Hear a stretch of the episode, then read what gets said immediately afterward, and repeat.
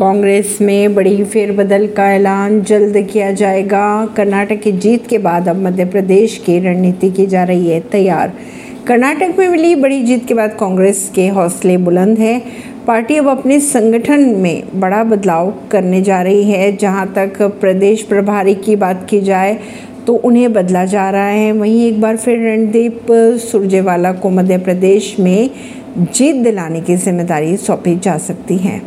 खबरों के अनुसार केसी वेणुगोपाल जीएस संगठन बने रहेंगे। रणदीप सिंह सुरजेवाला को कर्नाटक में जीत दिलाने के बाद मध्य प्रदेश में जीत दिलाने की बड़ी ज़िम्मेदारी सौंपी जाएगी। इसके साथ ही उन्हें विशेष पर्यवेक्षक बनाया जा सकता है। इतना ही नहीं, राज्य में बड़े फेरबदल भी किए जा सकते हैं। उड़ीसा पश्चिम बंगाल के प्रभारी बदले जा सकते हैं।